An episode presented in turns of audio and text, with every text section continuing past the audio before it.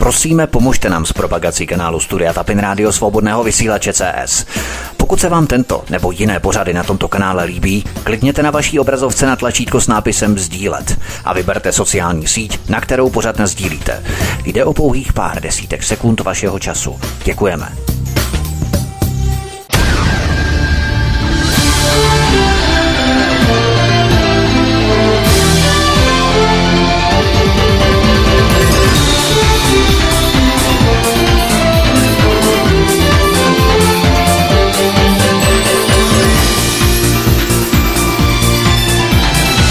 Příjemný, krásný, dobrý večer, dámy a pánové, milí posluchači od mikrofonu svobodného vysílače nebo na kanále Odisí vás zdraví vítek. Vítejte při poslechu druhé části druhé epizody celkem trudilného cyklu Tajné nástroje propagandy. Než se vypravíme k dalším fascinujícímu bádání po stopách Voltra Lipmana a Edvarda Bernise, stručně zrekapituluju, co jsme slyšeli v minulém prvním díle. Po předmluvě a současném stavu Ameriky, potažmo západního mediálního světa, jsem se vydal po stopách těchto našich dvou výtečníků, otců a zakladatelů moderní propagandy, Voltra Lipmana a Edvarda Bernice. Propaganda byla poprvé na ostro a úspěšně vyzkoušená na americké veřejnosti v rámci vtažení Ameriky do první světové války. To se osvědčilo také díky výboru pro veřejné informace, ve kterém se sešly nejvýkonnější mozky propagandy v různých odvětví. Tento výbor založil tehdejší americký prezident Woodrow Wilson, aby umožnil roztočit kola propagandistické mašinérie na všech úrovních. Podíval jsem se také, jak je vedle mluveného slova důležitý i obrazový materiál – Nejen to jsem rozebíral v minulém díle, trošku stručně, takže pokud chcete, milí posluchači, já vám to vřele doporučuji, abyste měli kontinuální návaznost na díl tento. Poslechněte si, pustíte si první díl, pokud jste tak ještě neučinili. Nicméně, pojďme na první kapitolu dnešního vysílání, jak přesvědčit národ k válce. Příčiny a cíle propagandy byly samozřejmě mnohem horší než cokoliv, o čem uvažoval domělý nepřítel. Ovšem cílem bylo nejen vymyslet nepřítele, ale také způsobit, aby se tento nepřítel jevil jako divoký, barbarský a nelidský, a tedy vhodný ke zničení. Tento postup se v nedávné historii opakoval mnohokrát, naposledy při americko-izraelském zničení Iráku, Libie a Sýrie – Zničení a vydrancování jak Iráku, tak Libie jsem se věnoval v mých trojdílných cyklech pořadů. Je vidět, že se od dob první světové války nezměnilo do doby fiktivní historky o vyhazování dětí z kuvajských inkubátorů iráckými vojáky nebo podávání Viagry libýským vojákům Muammarem Kadáfím, aby znásilňovali ženy vůbec nic. Naprosté fantasmagorie, dezinformace a hoaxy, která dokola opakovala mainstreamová korporátní média. Obvykle poddajná média tyto příběhy opakují a přikrášlují, aniž by se je pokusila potvrdit. A prakticky ve všech případech se pozdější pokusy o potvrzení krutých příběhů ukáží jako bezvýsledné, neboť padatelé nejsou schopní objevit žádné důkazy o těchto událostech. Vzpomeňme na splinování tisíců lidí v Iráku a jejich pohřbívání do masových hrobů nebo na příběhy o libijské Viagře, které jsem zmínil. Tyto a mnohé další se ukázaly jako nepodložené výmysly, typická propaganda zvěrstev šířených mainstreamovými korporátními médii. Před invazí do Iráku se objevily historky o tom, že Saddam Hussein používal drtiče dřeva k likvidaci politických odpůrců a dizidentů, ale jako vždycky později badatelé zjistili, že pro tato hrůzná tvrzení neexistují žádné důkazy.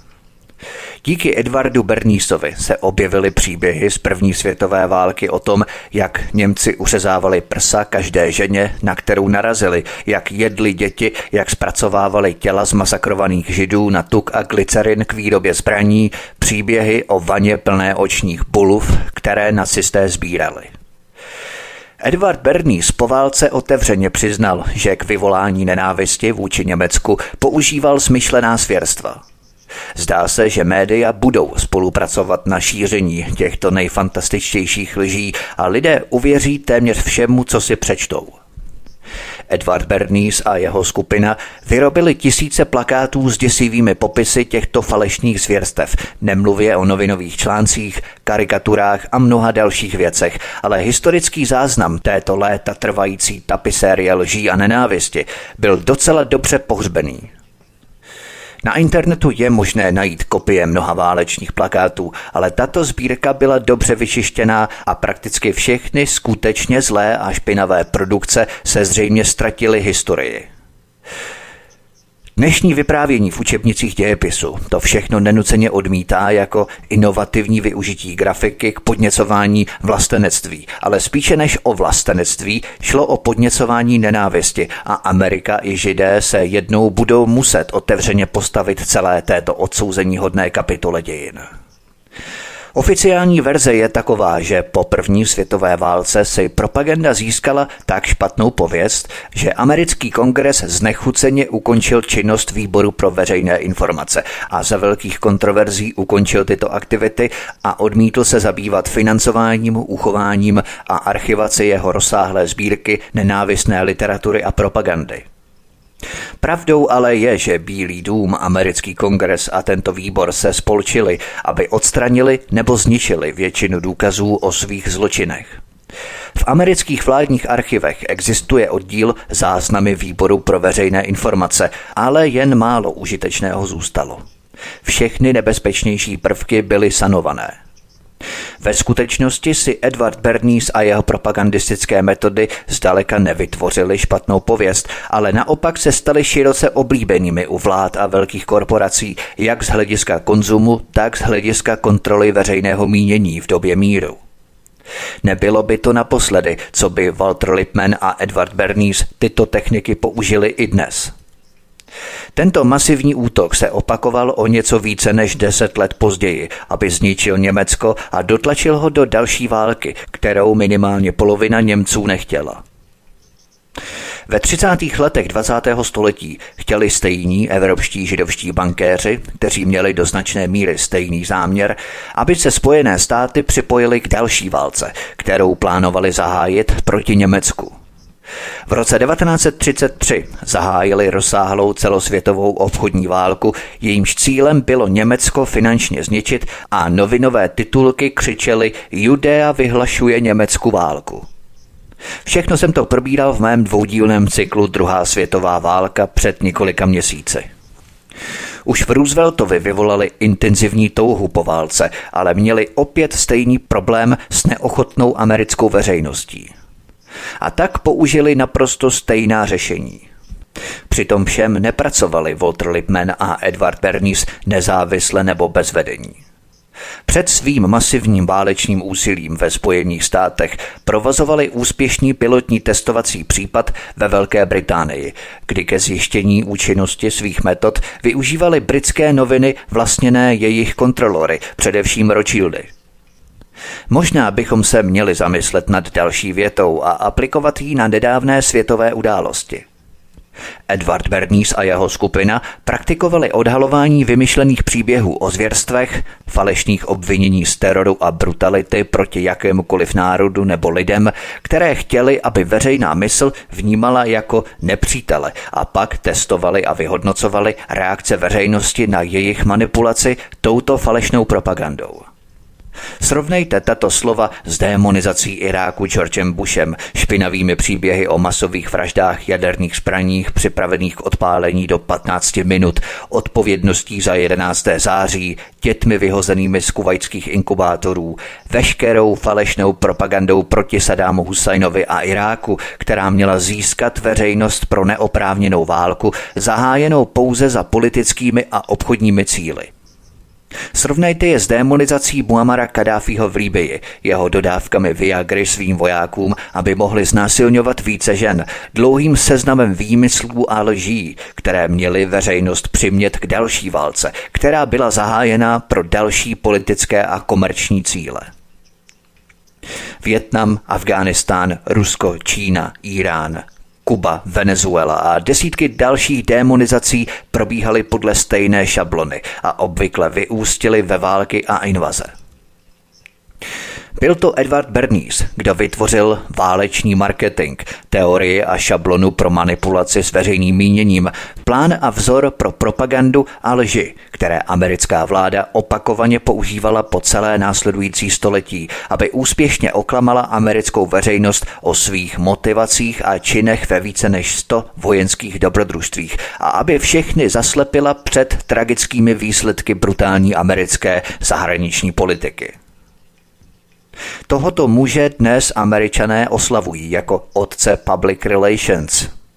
Plán masového inženýrství veřejného mínění začal v továrně na propagandu ve Wellington House v Londýně na počátku 90. let 19. století, kde působili lordi Northcliffe, Rotmer a Arnold Tombey a samozřejmě naši dva géniové válečného marketingu Walter Lippmann a Edward Bernays. Právě z tohoto zdroje vzešel plán, jak vnutit americkému kongresu Rothschildovi soukromé federální rezervní banky a který školil a trénoval Voltra Lipmana a Edvarda Bernise v metodách formování amerického veřejného mínění s cílem dotlačit Ameriku do první světové války za účelem podpory sionismu. Kniha Edvarda Bernise Propaganda nabízí jasnou vizi jeho školení nejen pro váleční marketing, ale i pro patologii amerického konzumu, automobilismu, hysterie vlastenectví a mnoho dalšího.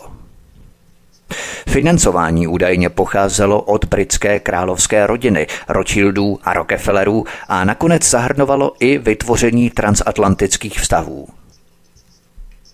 V různých obdobích se střídala členství v Tevistokově institutu, Královském institutu mezinárodních vztahů, Rothschildově kulatém stolu, Radě pro zahraniční vztahy, Římském klubu, Steffordském výzkumném institutu, Trilaterální komisi a na to vytvořili také ideologii pro velké americké nadace, jako jsou Rockefellerova, Fordova nebo Carnegieho, které dnes hrají tichou, ale významnou roli v řízení populace. Wellington House se nakonec přetvořil v Tevistokův institut, který byl vytvořený na Oxfordské univerzitě v Londýně zakladateli Královského institutu mezinárodních vztahů a kulatého stolu, tedy opět Rothschildové, a byl v podstatě jakýmsi zařízením pro masové vymývání mozků, začínajícím jako úřad pro psychologickou válku. Právě studie Tevistokova institutu v oblasti psychologického programování byly využitelné k vytvoření a následnému využití velké masové hysterie během studené války, která vyvolávala děsivé iluze o jaderném konfliktu se Sovětským svazem. To vedlo dokonce k tomu, že si miliony Američanů stavěli na svých dvorcích protiatomové kryty. V Tájově životopisu Edvarda se napsal, že je nemožné zásadně pochopit společenský, politický, ekonomický a kulturní vývoj posledních sto let bez určitého porozumění Edvardu Bernísovi a jeho profesionálním dědicům. Konec citace. Z tohoto krysího hnízda uctívačů ďábla vzešlo mnoho špinavostí a jednou z nich byl britský úřad pro psychologickou válku, který vypracoval plány na zničení Německa nikoli v útokem na armádu, ale virtuální genocidou obyvatelstva. Zdá se, že mezinárodní bankéři vlastnili muniční závody a další cené vojenské objekty na obou stranách válečného plotu a chtěli svůj majetek udržet v provozu schopném stavu navzdory válce. Řešením bylo saturované bombardování civilního obyvatelstva s cílem zhroutit morálku německého národa – Tito vědci, sociologové, určili, že k dosažení takového zhroucení postačí zničení 65% německých obydlí, obvykle včetně jejich obyvatel. Odtud pramení sláva britského leteckého hrdiny bombardáka Harrise, který prováděl tyto noční nálety vždycky v noci, které vyvrcholily bombardováním Drážďan. Vysvětlení nočních náletů se obvykle uvádí jako bezpečnost pro posádky bombardérů, ale jejich účelem bylo především vyvolat větší hrůzu mezi civilním obyvatelstvem. Cílem byly dělnické obytné čtvrti, protože v nich byla vyšší hustota obyvatelstva a pravděpodobnost vzniku požárů byla vyšší. To narušilo německou pracovní sílu a schopnost Německa vyrábět válečný materiál na svou obranu. Harrisovi rozsáhlé záměrné masakry německých civilistů a také ty, které prováděli američané, byly před veřejností zoufale utajované a dodnes se nikde v učebnicích dějepisu neobjevují v užitečnějších detailech nebo s upřímnou snahou o přesný odhad civilních obětí. Jak jsem upozornil v jiném svém pořadu, tímto plánem se řídil americký generál Curtis LeMay. Stejnými nočními nálety na nízké úrovni se pokoušel vyhladit obyvatelstvo Japonska a Koreje. Všechno, co jsme v posledních 70 letech viděli, četli nebo slyšeli, co demonizovalo jiné národy, což obvykle vedlo k vojenským intervencím nebo barevným revolucím, vychází z této šablony Voltra Lipmana a Edvarda Berníse – Všechno původně na podporu vytvoření židovského státu v Palestině a k prosazení programu sionismu. Tuto šablonu americká vláda neustále používá od první světové války, kdy u amerického a západního obyvatelstva vyvolává souhlas a nevědomost, aby zamaskovala téměř 100 let trvající zvěrstva – Démonizuje nevinné země a národy a připravuje se na 60 nebo 70 politicky inspirovaných osvobozeneckých válek, které jsou vedené výhradně ve finanční a politický prospěch hrstky západních bankéřů, kteří k tomuto účelu využívají americkou armádu jako soukromou armádu. To má za následek smrt a utrpení stovky milionů civilistů. Nezdá se, že by to bylo všeobecně známé, ale intenzivní protiněmecká propaganda provázející první světovou válku měla kromě záboru Palestiny ještě další cíl a tím bylo zničení kultury a samotné duše Německa. Winston Churchill měl v této věci jasno, když prohlásil, tato válka je o duši německého národa. Profesor Vernon Kellogg se v jedné publikaci výboru pro veřejné informace ptal. Bude to nějaký div, když se po válce lidé na světě, když poznají v nějakém člověku Němce, budou krčit stranou, aby se ho při průchodu nedotkli, nebo se budou schýbat pro kameny, aby ho zahnali z cesty? Není se čemu divit. Konec citace. Musíme se naučit aplikovat vzorce z minulosti na současné varianty. Mění se pouze kulisy, změnily se pouze podrobnosti o zvěrstvech. Všechno ostatní ale zůstává stejné. Šablona Edvarda Bernise je do písmene do puntíku dodržovaná v rámci příprav na třetí světovou válku. Posloucháte druhou epizodu, druhý díl z celkem trojdílného cyklu Tajné nástroje propagandy. Od mikrofonu svobodného vysílače Studia Tapin Radio nebo na kanále Odisí vás zdraví vítek. Písnička je před námi a po ní pokračujeme. Hezký večer.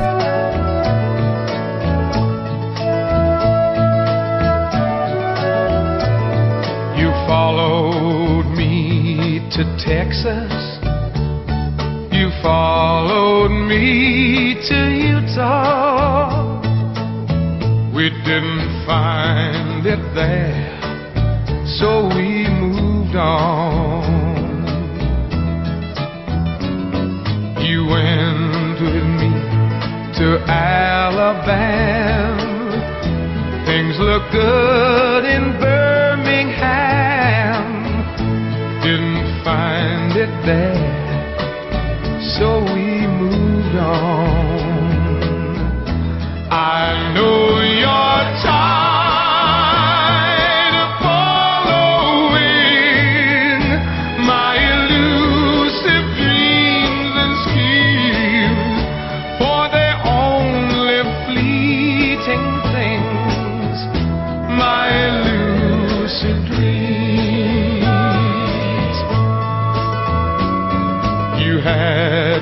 child in Memphis then I heard of work in Nashville. Didn't find it there, so we moved on to a small farm in Nebraska, to a gold mine in Alaska. didn't find it there, so we moved on. Now we've left Alaska because there was no gold mine, but this time only two of us moves on.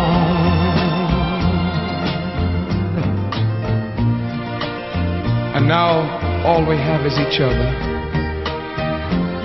and a little memory to cling to. And still you won't let me go on alone.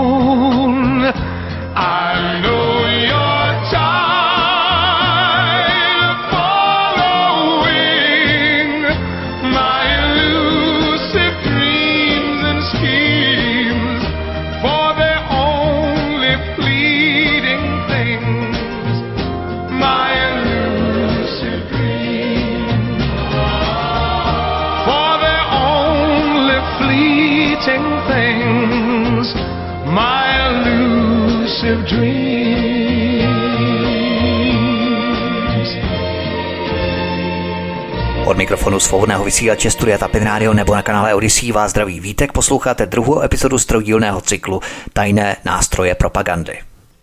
Pojďme na další kapitolu Nefunkční volební systém.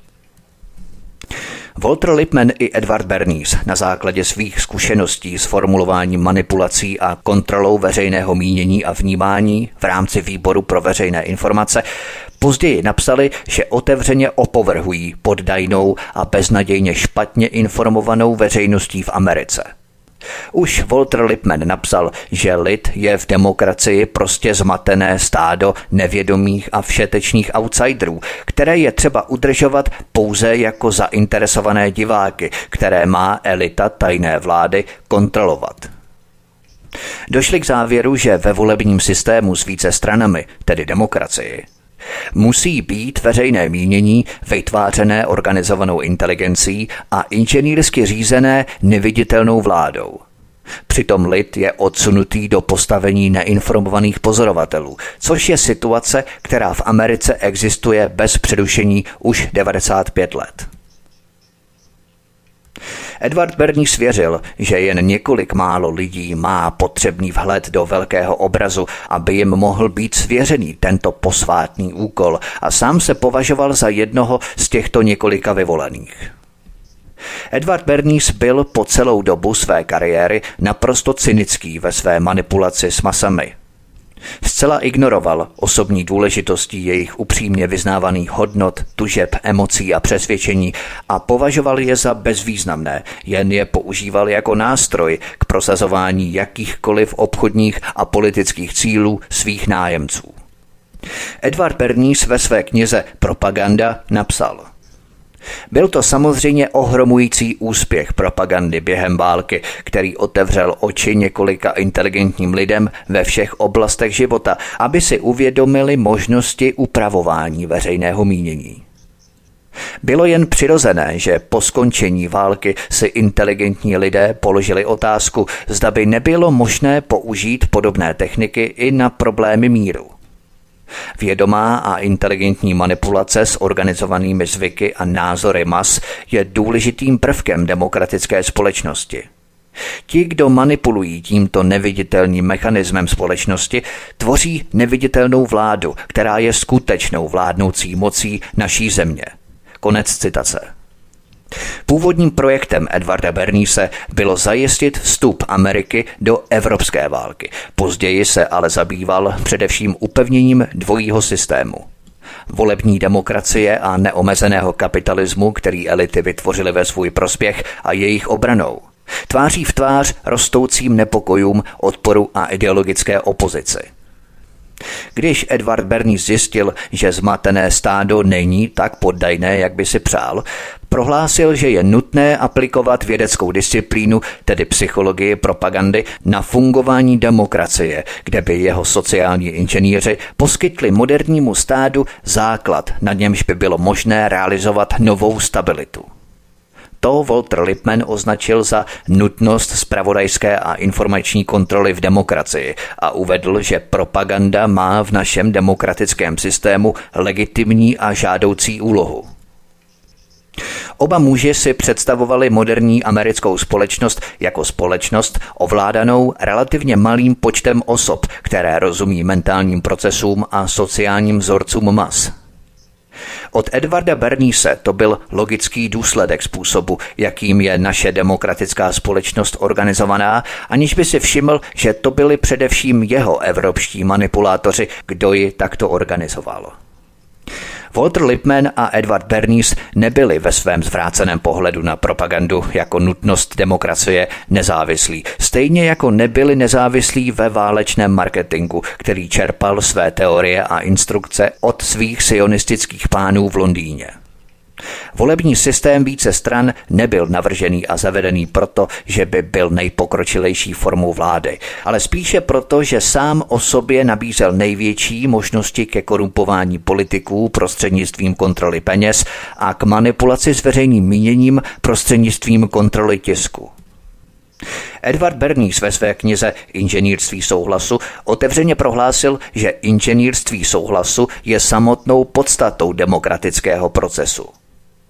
Jinými slovy, podstatou demokracie je to, že několik neviditelných lidí manipuluje zmatené stádo, aby uvěřilo, že ovládá transparentní systém vlády a to tak, že zvolí jednoho ze dvou předem vybraných kandidátů, kteří jsou už samozřejmě koupení a zaplacení stejnými neviditelnými lidmi. Ještě před válkou si tajná vláda, tedy evropští manipulátoři Voltra Lipmana a Edvarda Bernise, plně uvědomila možnosti rozsáhlé kontroly obyvatelstva a rozvinula vlastní dalekosáhlé ambice v oblasti kontroly demokracie a jako nástroj opět použila vládu Spojených států. Zájem se neomezoval pouze na americké obyvatelstvo, ale rychle zahrnoval velkou část západního světa – s Walterem Lipmanem a Edwardem Bernísem jako svými agenty tito neviditelní lidé přiměli americkou vládu, aby uplatňovala principy Edwarda Berníse v zemích celého světa. A k nástrojům manipulace s vnímáním a přesvědčením lidí desítek národů přidali i projekt CIA Mockingbird, což jsem probíral v mé trilogii Média a propaganda, dále Voice of America, Rádio Svobodná Evropa, Rádio Svobodná Asie, Rádio Svoboda a mnoho dalších. Americké ministerstvo zahraničí, do té doby zcela nakloněné, tvrdilo, že propaganda v zahraničí je nepostradatelná pro to, co označovalo jako řízení informovanosti veřejnosti.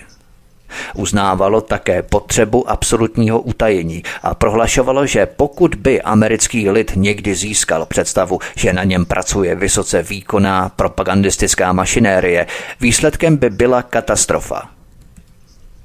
Výkonná mašinérie na nich ale skutečně pracovala a pokračovala v tom v míře, která by možná ohromila i samotného Edvarda Bernise. Historie propagandy a jejího využití při manipulacích a kontrole veřejného mínění v Americe a v západních demokraciích obecně je dlouhý příběh, zahrnující mnoho zdánlivě nesouvisejících událostí. Významným krizovým bodem pro kontrolu elit nad americkou demokracií byla válka ve Větnamu.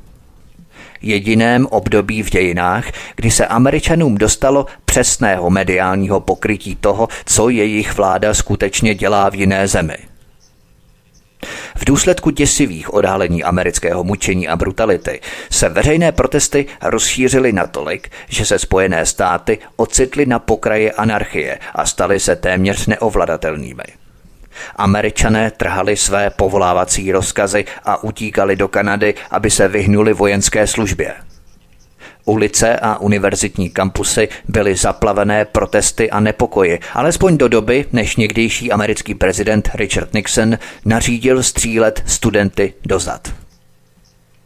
Válka ve Větnamu bylo jediným obdobím, kdy se americkým elitám nepodařilo vytvořit neprůhlednou clonu, kterou by pouštěli jen přefiltrovaný proud pečlivě cenzurovaných a vybraných zpráv.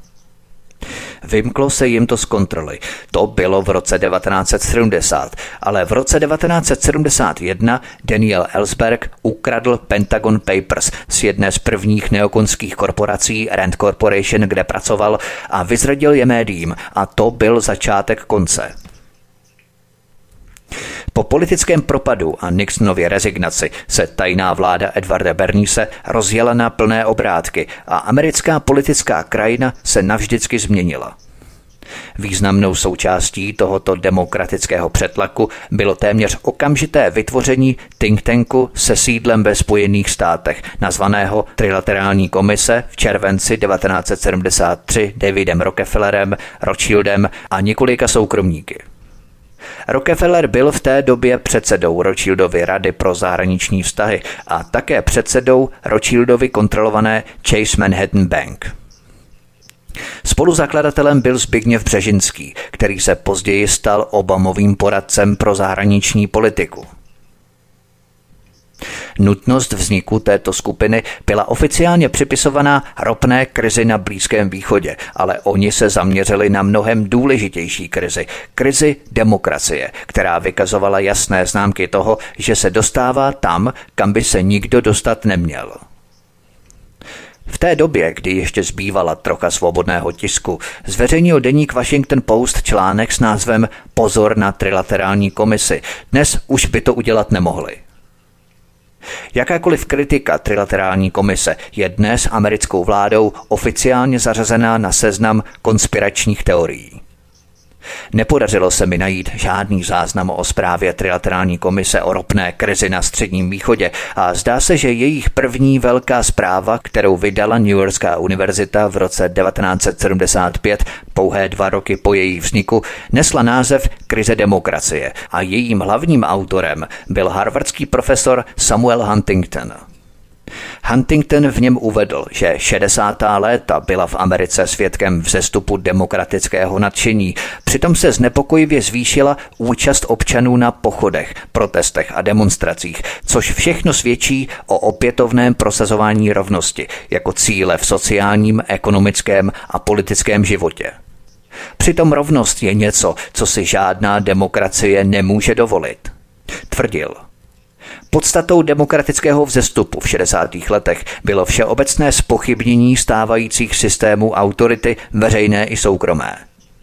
V té či oné podobě se projevila v rodině, na univerzitě, v podnikání, ve veřejných i soukromých združeních, v politice, ve vládní byrokracii a ve vojenských službách. Samuel Huntington, který byl propagandistickým poradcem americké vlády během války ve Větnamu, si dále posteskl nad tím, že obyčejní lidé už nepovažují elity a bankéře za nadřazené a necítí se být povinni poslouchat. Nemusíme příliš číst mezi řádky, abychom pochopili, že Huntingtonova skutečná stížnost spočívala v tom, že bohaté elity – ty tajné vládní, se dostávaly pod stále větší útok veřejnosti v důsledku odhalení velkolepého zneužívání jejich bohatství a moci. Už nebyli obdivovaní ani respektovaní, ba dokonce se jich ani nijak zvlášť nebáli, ale naopak jimi stále více opovrhovali.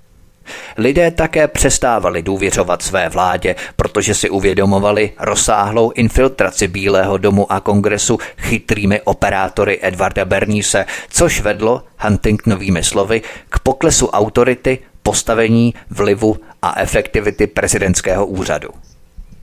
Samuel Huntington dospěl k závěru, že Amerika trpěla nadbytkem demokracie a napsal, že efektivní fungování demokratického politického systému obvykle vyžaduje apatii a neangažovanost, což označil za klíčové, protože právě tyto vlastnosti veřejnosti umožňují efektivitu fungování demokracie. Ještě jednou, apatie a neangažovanost prý vyžaduje funkčnost demokracie. Chápete ten obrovský cynismus?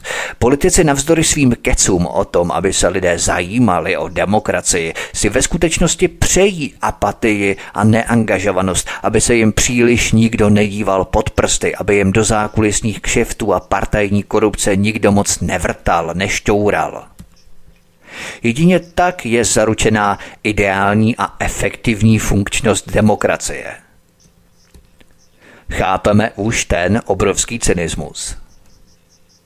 Věrný svým rasistickým kořenům označil profesor Huntington za jednu z takových skupin, která se stává příliš demokratickou a představuje nebezpečí pro politický systém Černochy a svou zprávu zakončil konstatováním, že zranitelnost demokracie a v podstatě krize demokracie a teď dobře poslouchejte, pramení ze vzdělanosti a participace společnosti a že národ potřebuje vyváženější existenci s tím, co nazval žádoucími hranicemi rozšíření politické demokracie.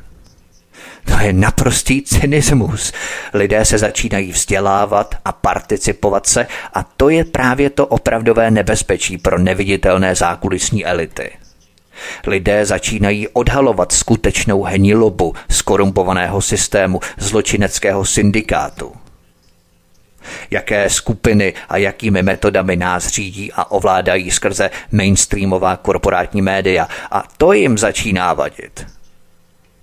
Proto jsou mé pořady tak důležité. Odhalují základní elementy a součásti lešení nebo konstrukce, na kterých tito psychopaté stavějí svou moc. Jinými slovy, skutečná krize demokracie spočívala v tom, že lidé začali věřit v tu část vlády lidu pro lid. A nejen, že se skutečně zapojovali, ale začali pohrdat těmi, kteří zemi řídili pouze pro svůj vlastní finanční a politický prospěch a neposlouchali je. A řešením bylo samozřejmě skonstruovat společenskou situaci s menším podílem vzdělanosti a demokracie, s větší autoritou tajné vlády elit hloupé, nevzdělané, tupé a konzumní stádečko přesně v tomto se naprosto cynicky odhalují.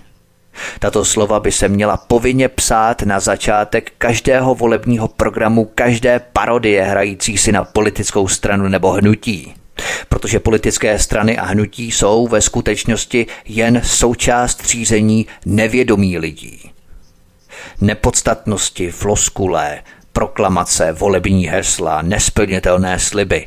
Politické strany a hnutí jsou jenom dobře placený kompars skutečných globálních sil a nenechme se mílit, ten, kdo není, je okamžitě vytěsněný pryč a v tomto politickém prostředí prostě nevydrží.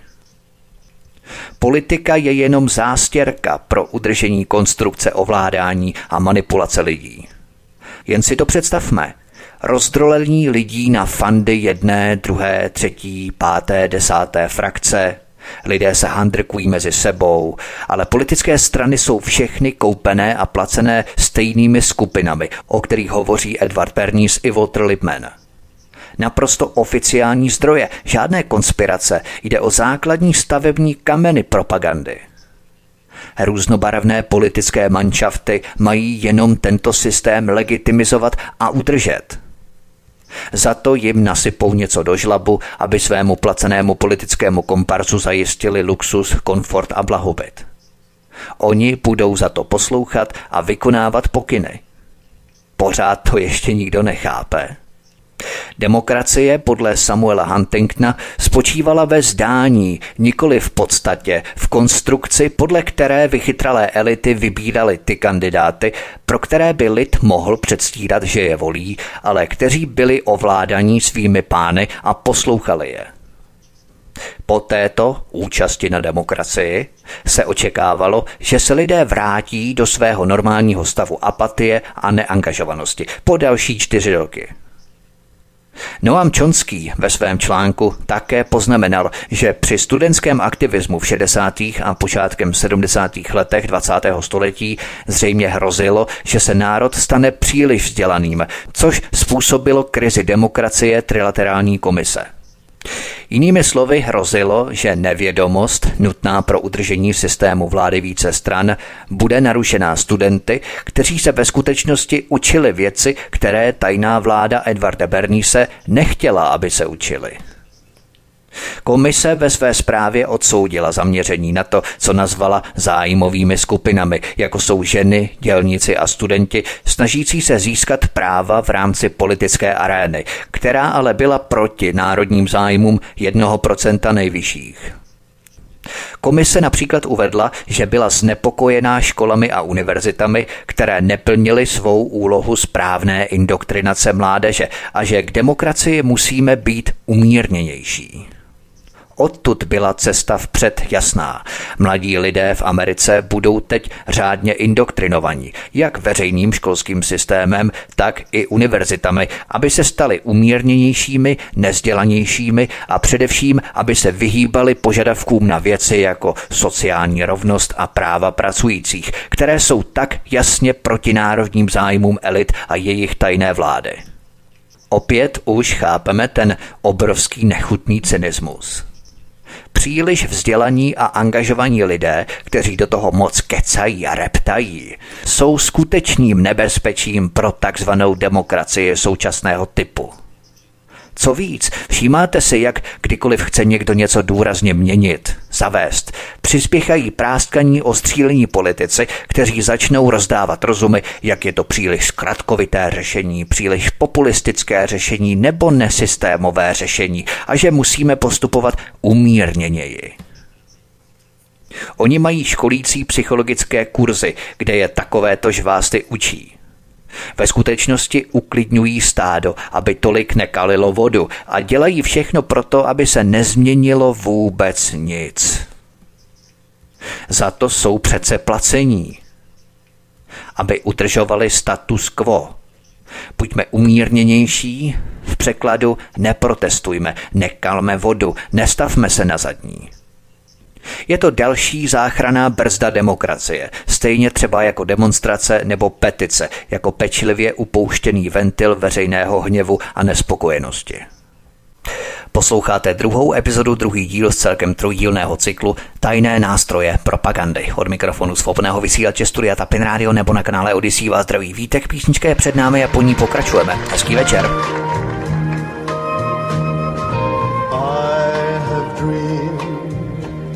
Your arms are lovely. I have dreamed what a joy you'll be. I have dreamed every word you whisper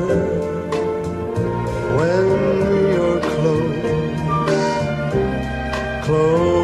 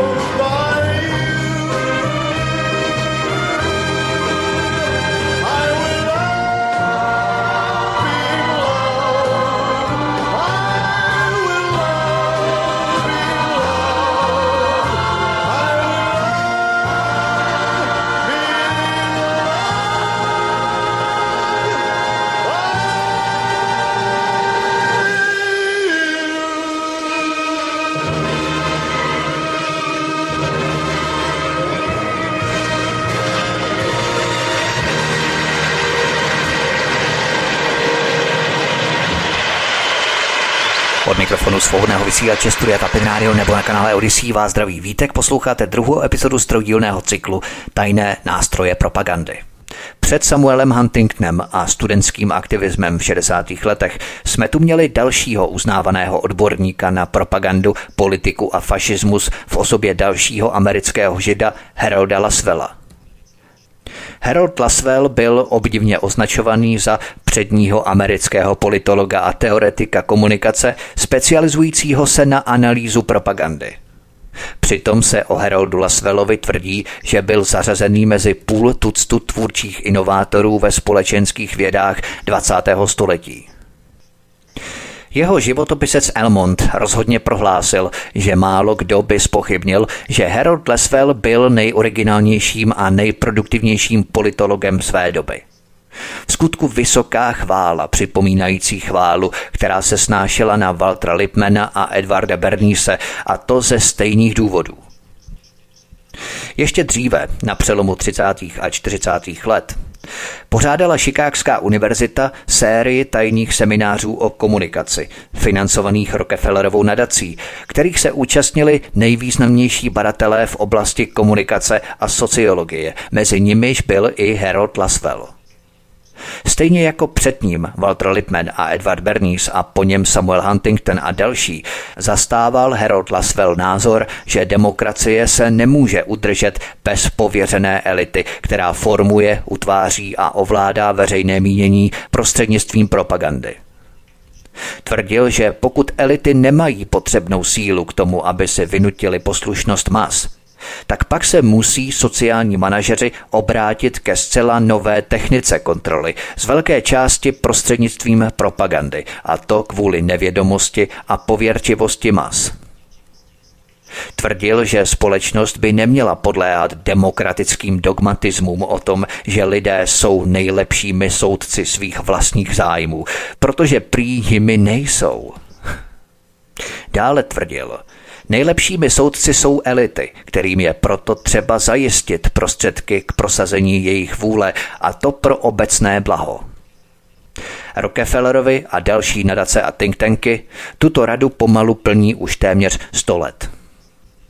K mnoha výsledkům práce Voltra Lipmana a Edvarda Bernise patřilo podřízení nejprve výkonné a nakonec i zákonodárné moci americké vlády globálnímu plánu evropských a amerických bankéřů a jejich amerických korporátních a politických zájmů. Dnes otevřeně hovoříme o tom, že Bílý dům a americký kongres jsou z drtivé většiny ovládané židovskou lobby a jejich nadnárodními korporacemi, ale tento les byl zasazený už před stolety. Už počátkem 90. let 19. století jsme měli americkou vládu pevně pod mocenským vlivem a účinně ovládanou tím, co Edward Bernays nazval tajnou vládou a co bylo ovládané téměř prakticky stejným způsobem jako zmatené stádo veřejnosti. Během své prezidentské volební kampaně v roce 1912 Theodore Roosevelt prohlásil – za viditelnou vládou sedí na trůně vláda neviditelná, která lidu nedluží žádnou lojalitu a neuznává žádnou odpovědnost. A tvrdil, že je třeba tuto neviditelnou vládu zničit a zrušit skorumpované spojení biznesu a politiky. Takže pokud se nám ode dneška bude nějaký blbeček, co baští šrot z mainstreamu vysmívat jako konspirátorům, když budeme hovořit o neviditelných vládách, odkažme ho třeba na Theodora Roosevelta – pokud bude chtít i popřít slova samotného amerického prezidenta, můžeme se mu vysmát i my a doporučit mu, aby skočil do záchoda a nezapomněl za sebou spláchnout. Theodor Roosevelt znovu. Bylo přirozené a snad i lidské, že privilegovaná knížata těchto nových ekonomických dynastií, prahnoucích pomoci, sáhla po kontrole nad samotnou vládou – Vytvořili nový despotismus a zahalili ho do hávu zákonné sankce. Malá skupina soustředila do svých rukou téměř úplnou kontrolu nad cizím majetkem, cizími penězi, cizí prací a cizími životy. Pro příliš mnoho z nás už život nebyl svobodný, svoboda už nebyla skutečná, lidé už nemohli jít za štěstím. Tito ekonomičtí royalisté si stěžují, že se snažíme svrhnout americké instituce. Ve skutečnosti si stěžují na to, že se jim snažíme vzít jejich moc. Konec citace. Arthur Miller napsal, že ti, kdo formálně vládnou, nedostávají signály a příkazy od voličů jako celku, ale od malé skupiny lidí. Ta existuje, i když se její existence důrazně popírá, a to je jedno z tajemství amerického společenského řádu, o kterém se ale nesmí mluvit. Jak nám řekl francouzský básník Baudelaire, nejlepší ďáblův trik je přesvědčit vás, že neexistuje. Pravda je všude k vidění, ale málo kdo ji chce hledat. Vrátíme-li se k Edvardu Bernísovi a jeho propagandě na záchranu demokracie a k verzím, které hlásali jeho dědicové, v této řece se mísily dva proudy. Tím nejdůležitějším bylo, aby převážně zahraniční bankéři a průmyslníci znovu získali plnou kontrolu nad americkou vládou, zejména nad hospodářskými sektory. Přitom prvním krokem bylo napravení uvolněné kontroly nad samotnými politickými stranami a politiky v nich působícími. Existuje zajímavý čínský dokument, který se přesně věnuje hlubokému židovskému vlivu na tehdejší americkou vládu a uvádí se v něm. Demokratická strana patří rodině Morganů a republikánská strana rodině Rockefellerů. Rockefellerové a Morganové ale patřili Rothschildovi. Konec citace. Poté bylo nutné vyvinout nové a rozsáhlé úsilí, aby se znovu získala společenská a politická kontrola nad obyvatelstvem.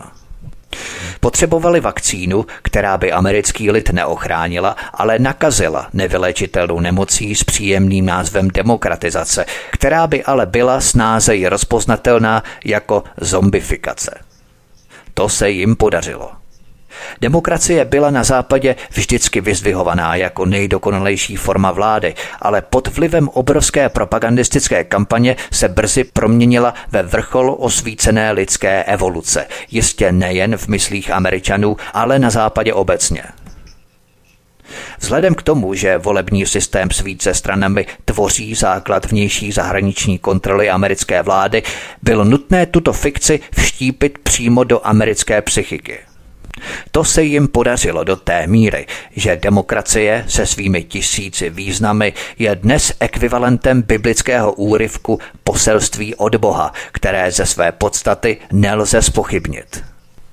Edward Bernice a jeho lidé byli zdrojem hlubokého, trvalého a zjevně falešného přesvědčení v každém americkém srdci, že demokracie je univerzální hodnotou – Jedním z nejhloupějších a nejúpornějších mýtů, které tito lidé vytvořili, byla pohádka o tom, že jak se každý národ vyvíjí směrem k dokonalosti a osvícení, jeho DNA zmutuje a vyvine se u něj bohem daná, možná genetická touha po politickém systému s více stranami demokracie. Toto přesvědčení je naprostý nesmysl a blábol, bez jediného historického nebo jiného důkazu, který by podporoval hloupý mýtus vytvořený k dalšímu klamání zmateného stáda. Z hlediska společenské kontroly toho ale bylo zapotřebí mnohem více – v době, kdy Ronald Reagan v roce 1980 vystřídal Jimmyho Cartera, byla už všechna kola v pohybu a američtí občané byli trvale zbavení všech práv, kromě jejich do té doby milované demokracie. Reaganův útok na demokratickou veřejnost byl zcela frontální. Paul Volcker z amerického Fedu uvrhl Spojené státy do jedné z nejbrutálnějších recesí v dějinách, snížil mzdy a vlastnictví domů, zničil celoživotní hromadění osobního majetku, dramaticky zvýšil nezaměstnanost, téměř úplně zlikvidoval odbory a celý národ ze strachu politicky podřídil. Tak trochu zajímavé je, že čím více je jejich drahocená demokracie ožebračovala a vykastrovávala – tím silněji se k ní americká veřejnost upínala a přimykala, aniž by si už uchovávala touhu po rovnosti, ale pouze doufala v přežití. Osm let Reaganova prezidentství patřilo k nejbrutálnějším v amerických dějinách, ale díky síle propagandy a ochotě vyhovět masmédiím američané vůbec nechápali, co se s nimi dělo. Poučení ze 70. let a války ve Větnamu bylo dobře využité a neviditelný lid Edvarda Bernise zrekultivoval Spojené státy jako kolonii, a to jak vládu, tak i lid. Rekultivace byla chytře skonstruovaná neviditelnou vládou. Plná makiavelistická povaha této propagandy, její skutečné záměry a výsledky nám nemusí být z této části okamžitě zřejmé. Následující část z této trojdílné série popis dalšího přechodu metod propagandy Edvarda Bernise do oblasti vzdělávání a obchodu zaplní mnohé mezery a umožní nám spojit si více bodů a získat jasnější obraz o celé krajině. Pojďme tedy na další kapitolu Přechod na vzdělávání a obchod. Úspěch Voltra Lipmana a Edvarda Bernise nezůstal v mnoha segmentech americké společnosti bez povšimnutí. Zejména univerzity si uvědomovaly potenciál těchto nových propagandistických technik k formování, manipulaci a kontrole společenského vnímání a chování. Školy a univerzity ve Spojených státech nikdy nebyly vnímané jako vzdělávací systém, ale spíše jako nástroje veřejného disciplinárního systému, metoda sociální kontroly i prostředek k vštěpování postojů a přesvědčení, které byly pro průmyslníky a bankéře nejužitečnější. To začalo ještě před Voltrem Lipmanem a Edwardem Bernísem s velkými loupeživými barony, zločinecky bohatými rodinami jako Rockefeller, Carnegie, Mellon, Astor, DuPont, Guggenheim, Morgan nebo Vanderbilt. Andrew Carnegie jako první prosazoval myšlenku, že by velmi bohatí lidé měli založit univerzity, aby přetvořili vzdělání tak, aby sloužilo jejich potřebám. K této křížové výpravě se připojilo mnoho amerických průmyslníků a tak vznikly Stanford, Cornell, Carnegie, Mellon, Chicagská univerzita a mnoho dalších. Jejich úsilí bylo široce propagované jako druh dobročinnosti vůči národu, ale jejich cílem nebylo vzdělávat, nýbrž indoktrinovat, využívat vzdělávací systém k vytváření občanů poslušných jejich kapitalistické ideologii a udržení své finanční moci. Tyto instituce měly hlásat standardní náboženskou mytologii vlastenectví a demokracie, ale také hodnoty tehdy dětské práce, otrocké mzdy, vystupovat vůči odborům, zastávat odpor k minimální mzdě a tak dále. To byl plán, jak udržet příjmové rozdíly a v podstatě vštípit veřejnosti postoje, které by sloužily k zabránění jakémukoliv přesunu bohatství k masám.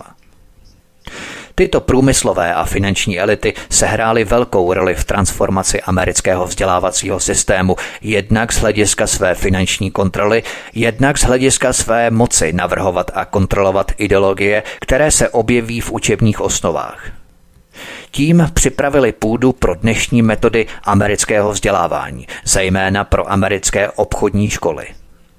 Snad nejdůležitějším aspektem amerického školství, který je tak málo doceňovaný, je skutečnost, že americká potažmo západní elita nechtěla a stále nechce zlepšit úroveň vzdělávání národa, protože jak politický systém mnoha stran, tak i americká značka kapitalismu vyžadují ke svému přežití nevědomost. Přitom oba tyto systémy do značné míry spoléhají na úspěch nemyslící, neinformované a nevzdělané populace. Vzdělávací systém je samozřejmě ve všech národech jednou z hlavních institucí společenské kontroly, ale Spojené státy se s pomocí Voltra Lipmana a Edwarda Bernise dostali daleko za hranice civilizovaných norem. Pro základní i střední školy byl záměrem zavést sociální kontrolu tím, že se nejprve vytvoří silný pocit národní identity a soudržnosti. To vedlo mimo jiné k masové hysterii amerického patriotismu, která je dnes tolik patrná.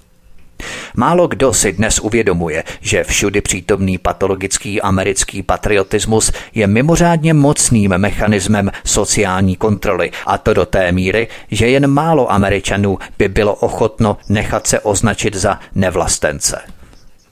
Být vlastencem v americkém pojetí ale znamená, že člověk musí své zájmy pevně sladit s vládnoucí elitou – V Americe nelze být vlastencem, když odsuzujete kapitalismus volného trhu nebo časté války v jeho prospěch.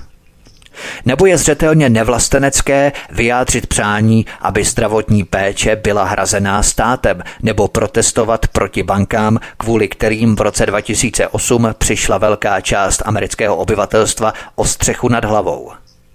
Jak upozornil reportér George Seldes, tento patriotismus, americký způsob hrdosti na svou zemi, nutí masy ke spojenectví s vládnoucí mocí a to vytváří jakousi věčnou kontrolu. Tato klamavá propaganda podle něj existuje už tak dlouho, že si málo kdo uvědomuje, jak vznikla, nebo dokonce, že vůbec existuje. Svůj komentář zakončil poznámkou, že kdyby média informovala lidi o této zákeřné kontrole, ztratila by svou moc. Média, která jsou sama spojená s vládnoucí mocí, se jí ale odmítají zabývat. Účelem univerzit bylo podle názoru těchto průmyslníků a bankéřů prostřednictvím indoktrinace vytvořit jakousi manažerskou elitu, která by byla schopná ovládat společnost způsobem, který by byl pro 1% nejúžitečnější. Na konci první světové války se svět nacházel ve fázi masivní industrializace i urbanizace, což vytvářelo sociální napětí plynoucí z problémů nerovnosti a občanských práv. Přitom sociální nepokoje už byly rostoucím problémem. Aby se s tím vypořádali, rozvíjely americké univerzity pod vedením Voltra Lipmana a Edwarda Bernise takzvané sociální vědy, jako je sociologie a psychologie, s cílem vytvořit kádr sociálních inženýrů a techniků, kteří by tyto problémy řešili a řídili americkou společnost. Tajná vláda věřila, že psychologie s technikami, které tak opratně používal Edward Pernis, může být nástrojem k dosažení demokratického společenského řádu a kontroly. Tato teorie spočívala v tom, že jednotlivci ve společnosti nejsou dobře nastavení a že propaganda může být použitá k jejich vhodnému nastavení. Od tohoto okamžiku se Spojené státy s pomocí vzdělávacího systému jako hlavního nástroje změnily ve společnost sociálního inženýrství a kontroly, která používala metody Edvarda Bernise přímo na žáky základních, středních a vysokých škol, aby formovala a manipulovala vnímání a přesvědčení veřejnosti způsobem, který byl pro tajnou vládu a jí ovládané nadnárodní společnosti co nejužitečnější. Dobro národa ani blaho jeho občanů nebyly uvedené jako priority. Samozřejmě, že i samotné vzdělávání se těmito opatřeními stalo nemocným a skaženým. Socialismus byl snad největším nepřítelem zakořeněné schopnosti bankéřů a průmyslníků drancovat národ. Přitom položky jako minimální mzda, bezplatné vzdělání nebo lékařská péče silně omezovaly chamtivost elit a tak se socialismus rychle stal veřejným nepřítelem číslo jedna v americkém vzdělávacím systému. Edward Pernice a jeho dědicové po celé generace naplňovali mysl a srdce amerických dětí strachem ze socialismu a přirovnávali ho k bezbožným národům, kde vládnou brutální diktátoři a kde občané nemají žádnou svobodu. Propaganda byla nesmírně silná a vymývání mozků začalo velmi brzy, stejně jako dodnes. Malé děti se brzy učí, že kapitalismus soukromých podniků je jedinou cestou, jak létat a socialismu je třeba se nejen vyhnout, ale dokonce zkoumat tento systém se rovná hledání informací o uctívání ďábla. Dveře do těchto malých amerických myslí jsou velmi brzy pevně zabouchnuté, aby se už nikdy neotevřely. Což je nedílnou součástí jejich politicko-náboženské indoktrinace. Těmto falešným principům amerického kapitalismu je věnovaná obrovská pozornost v hlavním vysílacím čase, což opět navždycky uzavírá jejich malé mozky před jakýmkoliv pochopením toho, za co jsou a proč jsou pro. Posloucháte druhou epizodu, druhý díl z celkem trojdílného cyklu Tajné nástroje propagandy. Od mikrofonu svobodného vysílače Studia Tapin Radio nebo na kanále Odisí vás zdraví vítek, písnička je před námi a po ní pokračujeme. Hezký večer.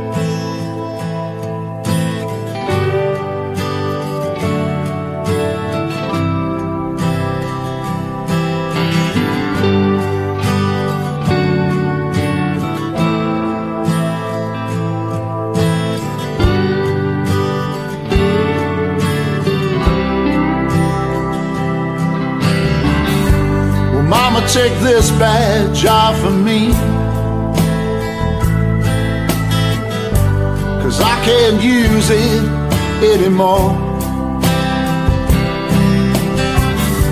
It's getting dark, too dark to see.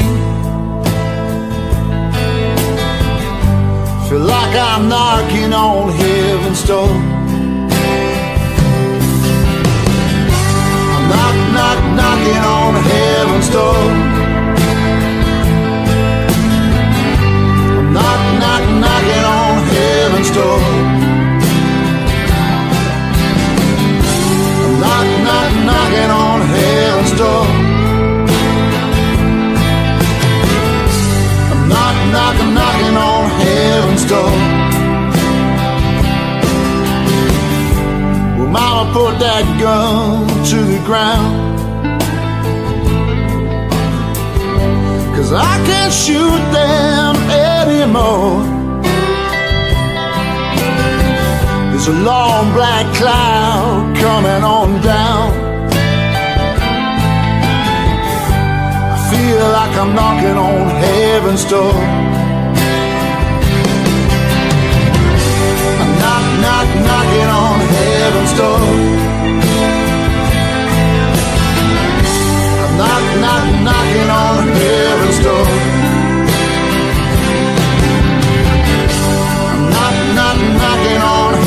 strong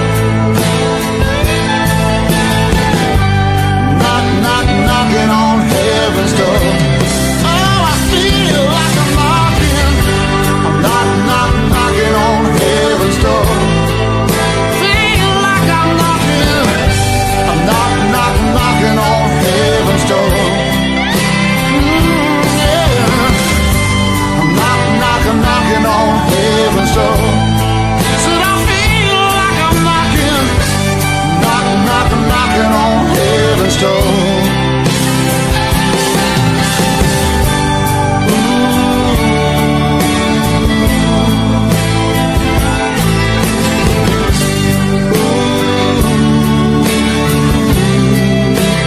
Feel like I'm knocking, yeah. Od mikrofonu svobodného vysílače Studia Tapin Radio nebo na kanále Odyssey vás zdraví Vítek, posloucháte druhou epizodu z trojdílného cyklu Tajné nástroje propagandy.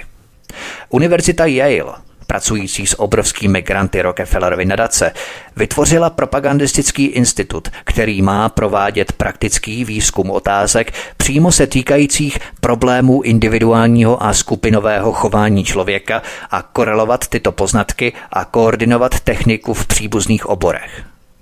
Deklarovaným cílem bylo lépe porozumět lidskému životu, ale záměrem bylo využít toto porozumění k ovládání populace. Na Princetonské univerzitě probíhal rozhlasový projekt. Jehož cílem bylo zjistit, jak nejúčinněji využít rozhlasové vysílání k indoktrinaci a kontrole obyvatelstva. Přitom tyto techniky převzali Voice of America, Rádio Svobodná Evropa, Rádio Svobodná Ázie a Rádio Svoboda.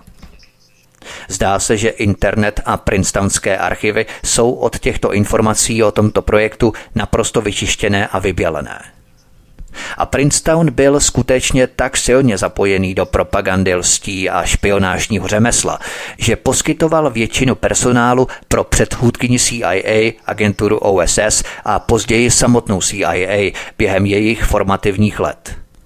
Stejně jako ve většině ostatních záležitostí týkajících se Spojených států byly americké univerzity ještě mnohem horší, než se lze představit, neboť byly hluboce zapojené do vražedného programu CIA MK Ultra na kontrolu mysli, který se táhl celá desetiletí a to v rámci hledání mechanismu kontroly populace inspirovaného Edwardem Bernisem. Všechno jsem to probídal téměř před rokem v mém dvoudílném pořadu MK Ultra. Senátor Ted Kennedy ve výpovědi před americkým senátem uvedl, že více než 30 amerických univerzit a institucí bylo zapojeno do programu, který označil za rozsáhlé testování a experimentování a který zahrnoval tajné testy drog na občanech na všech sociálních úrovních a to všechno bez jejich vědomí a souhlasu. Toto elitní 1% založilo nejen univerzity, ale i nadace, které existují dodnes, a to za stejným účelem společenské kontroly. Instituce jako Rockefellerova, Fordova a Carnegieho nadace, Rada pro zahraniční vztahy, trilaterální komise byly primárně vytvořené k udržení dravého bohatství prostřednictvím kontroly informací a informačních zdrojů a rychle převzali poslání přímého vlivu a kontroly myšlení mnoha světových vůdců nebo alespoň vlivných osob. Rockefellerova nadace měla prvenství v ohromující řadě iniciativ sociální kontroly, které zahrnovaly kontrolu populace v pravém slova smyslu prostřednictvím sterilizace a války. To jsem zase probíral v mém trojdílném pořadu Depopulace planety. A jak Rockefellerův, tak i Carnegieův institut financovali a propagovali eugeniku – Přitom Carnegie doporučoval národní řetězec plynových komor k eliminaci sociálních, ideologicky nevhodných osob. To jsem pro změnu probídal v mém trojdílném pořadu nebo cyklu Utajení démoni nacismu téměř před rokem. Všechna tato zvrácená ideologie vycházela ze stejného zdroje – Rockefellerova nadace v jednom inzerovaném případě uspořádala velkou konferenci se zástupci některých největších finančních zájmů ve Spojených státech, rozumíme židovských evropských bankéřů, kteří ovládali americký FED. Tato velká konference, uspořádaná Rockefellerem, podpořila propagandistický program, jehož cílem bylo vychovávat občany v prokapitalistické ideologii a zmírnit tak nepokoje. Jinými slovy, použít propagandistické metody Sigmunda Freuda, respektive Edvarda Bernise, aby naučili pracující třídu zůstat chudou ve prospěch korporátních elit a bankéřů. Tato skupina věřila, že potřebuje propagační kancelář, která by mohla korigovat lidové dezinformace tím, že by poskytovala nepřetržitý proud těch správných informací dodávaných nižším a středním třídám o jejich správném místě ve společnosti. Oč jiné jsou dnešní výbory a komise, které hlídají takzvané dezinformace – ve skutečnosti tyto komise a výbory slouží přesně témuž cíli. Zaškrtit jakoukoliv změnu při narození. Potírat takové informace, které představují ohrožení postavení elit, korporací, bankéřů a průmyslníků. Ty informace se označí za konspirace, dezinfo, fake a hoax a nabídnou se ty ideologicky správné, profiltrované informace. Hlavně klid, šoupejte nohama, velepte a žerte skorumpovaný zločinecký systém. Oni musí tvrdě kontrolovat tok informací. Nikdo nesmí napourávat ideovou informační jednotu a univerzálních mediálních narrativů. Pro Brusel, pro NATO, pro Ameriku, pro transatlantické vazby, pro OSN, pro VHO, a zase proti Rusku, proti Číně, proti Kubě, proti Venezuele, proti Iránu. Poté se Rockefellerova skupina pustila do vytvoření mocné výzkumné organizace, která zkoumá sociální problémy a příčiny sociálního a ekonomického zla. Přitom se tváří jako nezaujatí vědci hledající veřejné blaho, zatímco ve skutečnosti se zaměřují na propagandu, indoktrinaci veřejnosti a tajnou sociální kontrolu.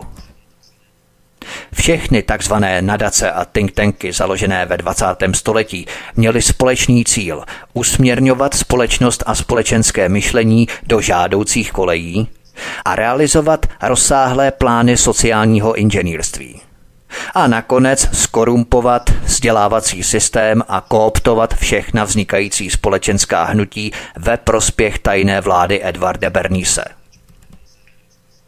Americká společnost byla především prostřednictvím vzdělávacího systému a využitím mnohých společenských věd téměř zcela přetvořená tak, aby sloužila svým konečným pánům – Záznam z Rockefellerova historického archivu odhalil obavu, že by se jejich záměry mohly stát veřejně známými a mohly by být špatně interpretované, protože veřejné mínění by se přirozeně proti takovému tajnému programování ostře postavilo.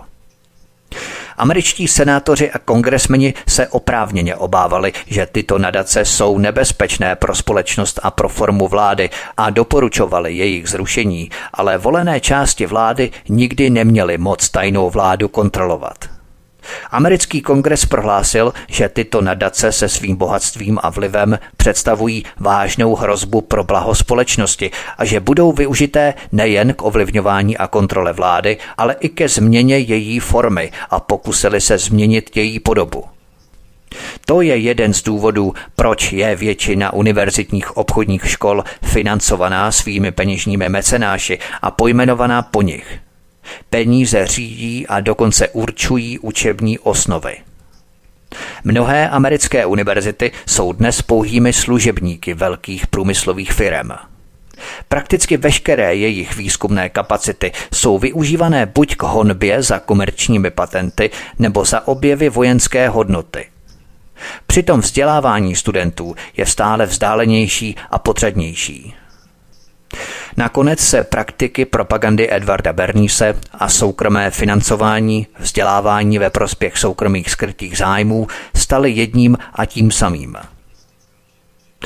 Propagandistická mašinérie pohltila samotné vzdělávání za účelem přizpůsobení populace tak, aby se odstranily tzv. dezinformace, tedy to, na co dnes systémová propaganda cílí nejvíce, a nahradili se neustálým proudem takzvaných správných a pečlivě profiltrovaných informací. A zároveň se tvrdě potlačily všechny protichůdné myšlenky. Zajímavé je, že dluhové otroctví je jednou z hlavních forem společenské kontroly a proto bylo ve Spojených státech vždycky silně propagované. Přitom jeho finanční přínos pro soukromé bankéře je dalším plusem. Noví absolventi vysokých škol, kteří mají dluh 200 tisíc dolarů, majitelé domů s obrovskou hypotékou, otroci mest s vysokými zůstatky na kreditních kartách, Pravděpodobně nebudou riskovat svou kariéru a živobytí tím, že by se otevřeně postavili proti systému. Pa co víc, Univerzity je učí přesně tento jejich zadlužený status velebit, glorifikovat a propagovat jako jediný správný a jediný spravedlivý. Když je celý národ silně zadlužený, lidé si nemohou dovolit vzpouru. Krotkost a mlčení jsou předpokladem přežití, zejména při téměř úplné absenci odborů. Americká propagandistická mašinérie tak odrazovala od spoření a propagovala spotřebu na dluh. To platilo natolik, že už ve 20. letech 20.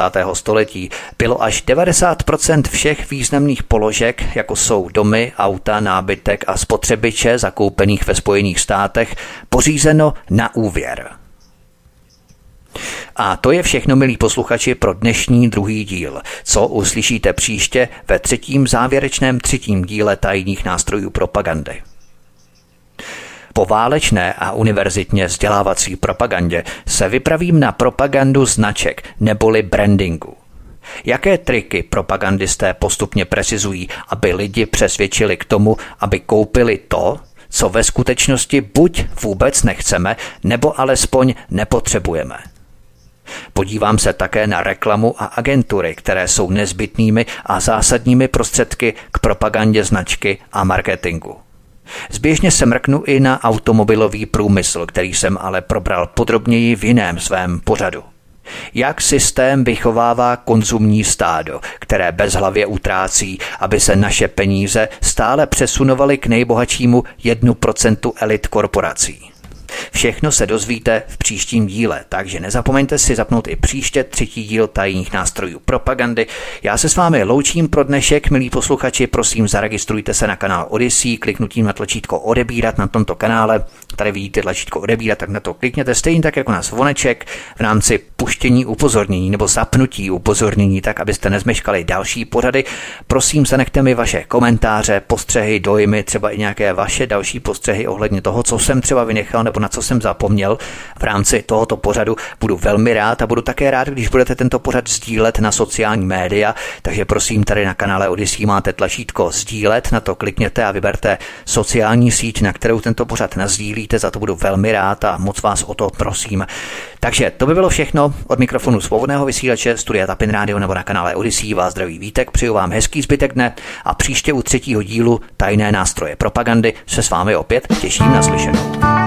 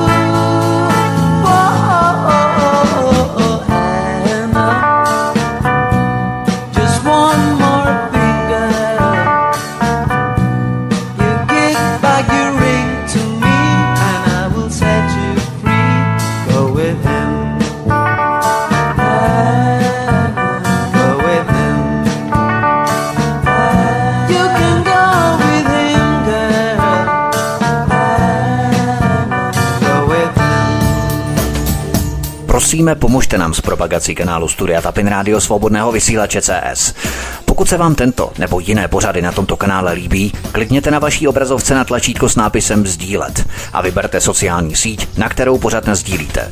Jde o pouhých pár desítek sekund vašeho času. Děkujeme.